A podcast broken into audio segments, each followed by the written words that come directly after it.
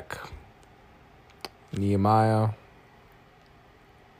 chapter 6. Nehemiah was advocating for the folks, the people who were being taken advantage of, taken it, taken advantage of by their own people. They had mortgaged their homes, even selling their kids so they could have food. It's crazy times. So yeah, now we're yeah Nehemiah chapter six, and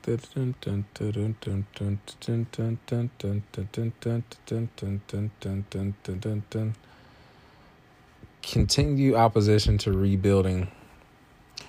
Sanballat or San Sanballat, however you want to say that, Tobiah, Geshem, the Arab, and the rest of our enemies found out that I had finished rebuilding the wall and that no gaps remained, though we had not yet set up the doors and the gates. So Sanballat and Geshem sent a message asking me to meet them at one of the villages in the plain of Ono. Not Uno, Ono. But oh no. That's really really stood for. No, I'm joking. Right. It's funny how have you ever met a pastor that has like these this bag of bag of like puns and just corny jokes. It's, yeah, pastor jokes, scripture jokes. There you go. Add that one to it. My favorite one is the one the is when they talk about the people of yeah the sucketh, how they sucketh they sucketh. It cracks me up every time. Anyway, all right, but I realized they were plotting to harm me, so I real I replied by sending this message to them. I am engaged in a great work, so I can't come. Why should I stop? Or the other one, I just remember another like us from uh, Veggie Tales where David was like told Goliath like Goliath down. Pooch. Anyway, sorry, couldn't refrain. All right, but I realized they were plotting to harm me. So I replied by sending this message to them I am engaged in a great work, so I can't come. Why should I stop working to come and meet with you? I'm busy. Four times they sent the same message, and each time I gave the same reply. The fifth time, Sanballat's servant came and with an open letter in his hand, and this is what it said. There is a rumor among the surrounding nations, and Geshem tells me it is true that you and the Jews are planning to rebel, and that is and that is why you are building the wall.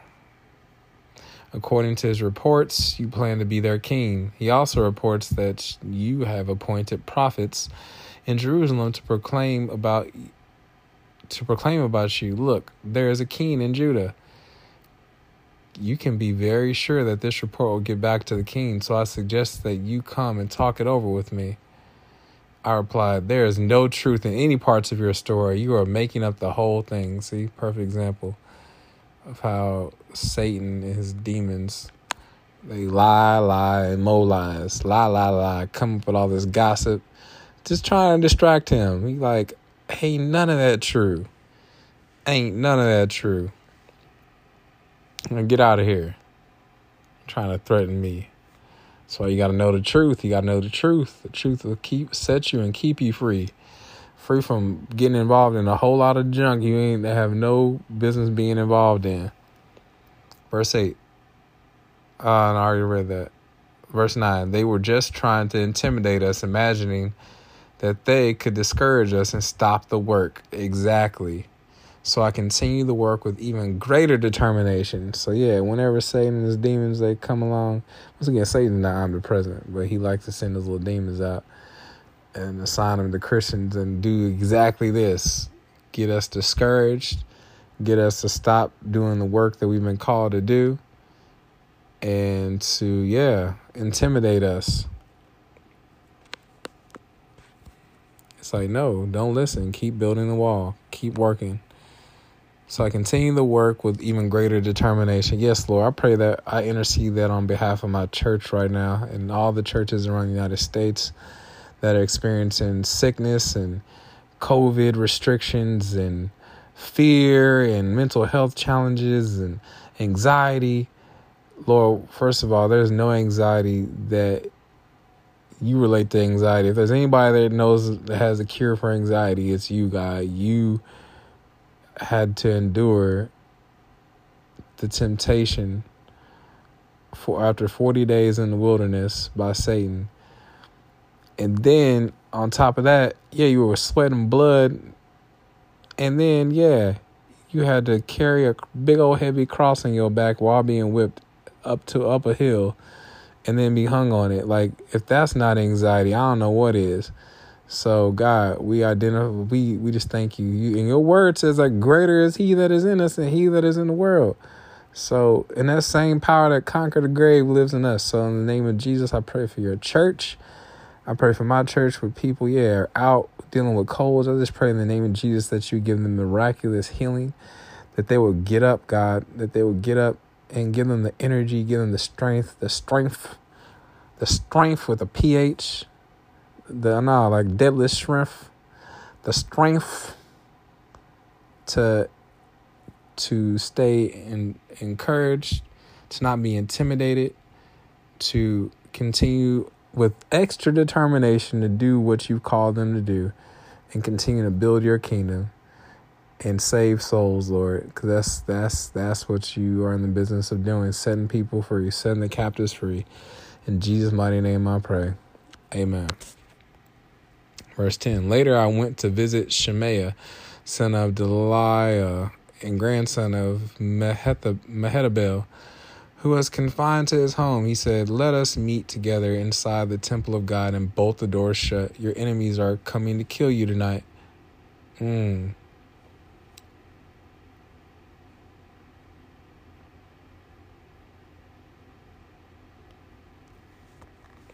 But I reply, Should someone in my position run from danger?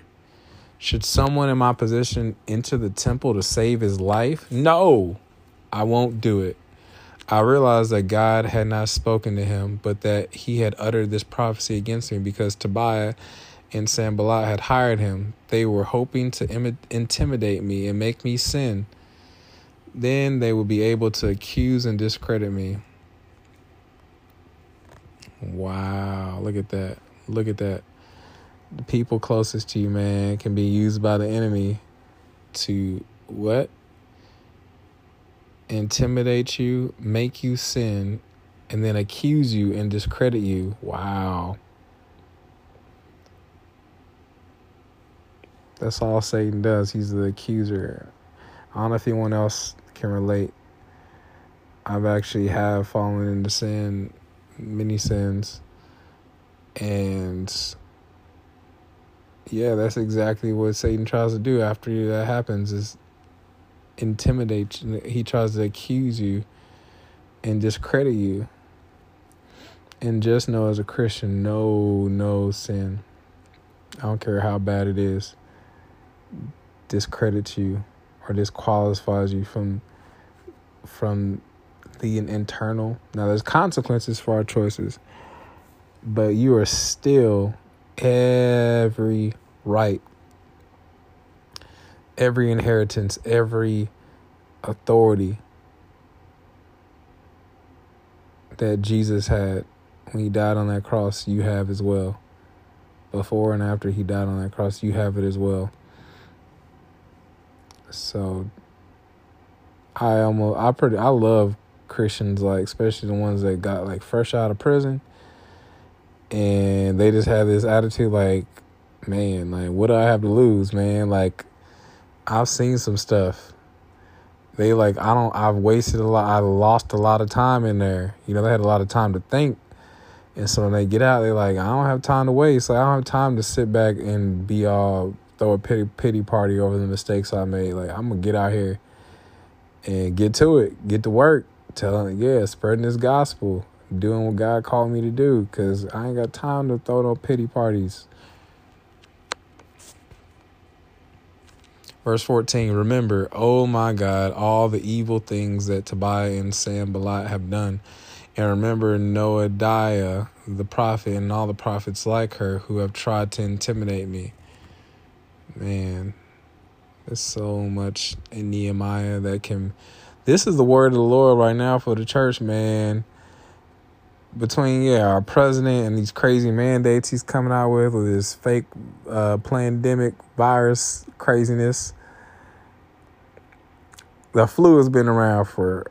Some people get mad at me for saying this, but the regular old flu has been around for years. Ever since I was a kid, the flu has been around. People getting flu shots the flu and pneumonia have killed people every year. Thousands of people have died from the flu, right? Probably more people. I I could probably go look at some stats, but more people have probably died of the flu and pneumonia around the world than this this pandemic, corona, omicron, by all this stuff have killed. Yeah, more people have probably died from that than what's this this fake stuff that they're putting out here. And now, yeah, they're forcing people to get back. When have they? That's what I'm gonna say. When have they ever forced people to get flu shots? I get it. Yeah, in school we had to get like tetanus shots and all these other little shots to even be able to go to college, or whatever. But when have we ever been told we had to get a flu shot? It's always been optional. The flu shot has always been optional. Only time I ever got the flu shot was, as far as I remember, is when my son uh, Matthew was in the NICU and they encouraged us to get them so that we wouldn't, you know, get him sick when we brought him home. Because he might be, yeah, compromised, what they call it, immunocompromised on it, because, uh, you know, he was premature and everything was, he was born at 26 weeks and everything was still developing. Anyway, I just I just get the sense that I like yeah, there's a lot of intimidation going on around the world by these leaders and yeah, and there's a lot of just an overall spirit of the antichrist to try to shut God's work down. And we have to have a spirit of Nehemiah. Uh, this is the word of the Lord for today. I feel like this book right here we have to have the spirit of Nehemiah. We have to continue to press on and do everything that God has called us to do and not be afraid, to not be intimidated. Even for me, it's this cold weather. Oh man, I can I just want to hibernate for the rest of winter. And like, hey, wake me up when spring hits. I'm for real. I cannot stand the cold. Oh, I cannot stand the cold. It's making me like not want to do nothing. Not nothing, nothing. So, yeah, Lord, I just pray in the name of Jesus, Lord, strengthen your church. Help us and have a spirit of Nehemiah to not be intimidated, to empower us to do everything that you called us to do. We pray against every scheme of the enemy that would try to slow us down and get us off track, to uh, cause us to um, compromise and be intimidated and keep us from doing those things that you've called us to do and building your kingdom. In Jesus' mighty name I pray. Amen. All right, the builders complete the wall. Hey, there we go. So on October, finally, it seems like they've been working on this wall for a minute. So on October 2nd, the wall was finished just 52 days after we had begun. Why 52? When our enemies and the surrounding nations heard about it, they were frightened and humiliated. Hmm. They realized this work had been done with the help of our God. Yes, Lord, I pray that when people see all the works of, of our hands, that they would know was we can't just boast and say that we did it. It was definitely you, God, that helped us do it in Jesus' mighty name.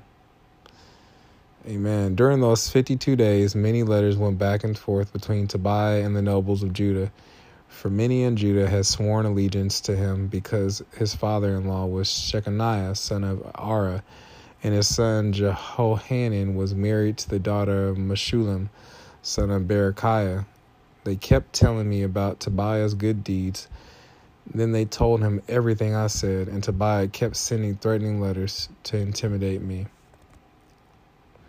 Well, I just rebuke those spirits of Tobiah, all those spirits of intimidation, we break that off in the name of Jesus. You have no place in our lives. You have no place in our hearts. You have no place in our minds. In Jesus' mighty name, I pray. Amen. All right. Uh, I'm about to make another smoothie for the day before I go to bed. It's probably a little kind of late for that, but oh well. Gotta get my nutrients. Make this smoothie with my little uh, some peanut butter and some almond butter and my little green juice and a little fruit, fruit and some spinach. And uh, yeah, I'll be back. I'm gonna try to knock out all of Nehemiah tonight before bed. So I'll holla.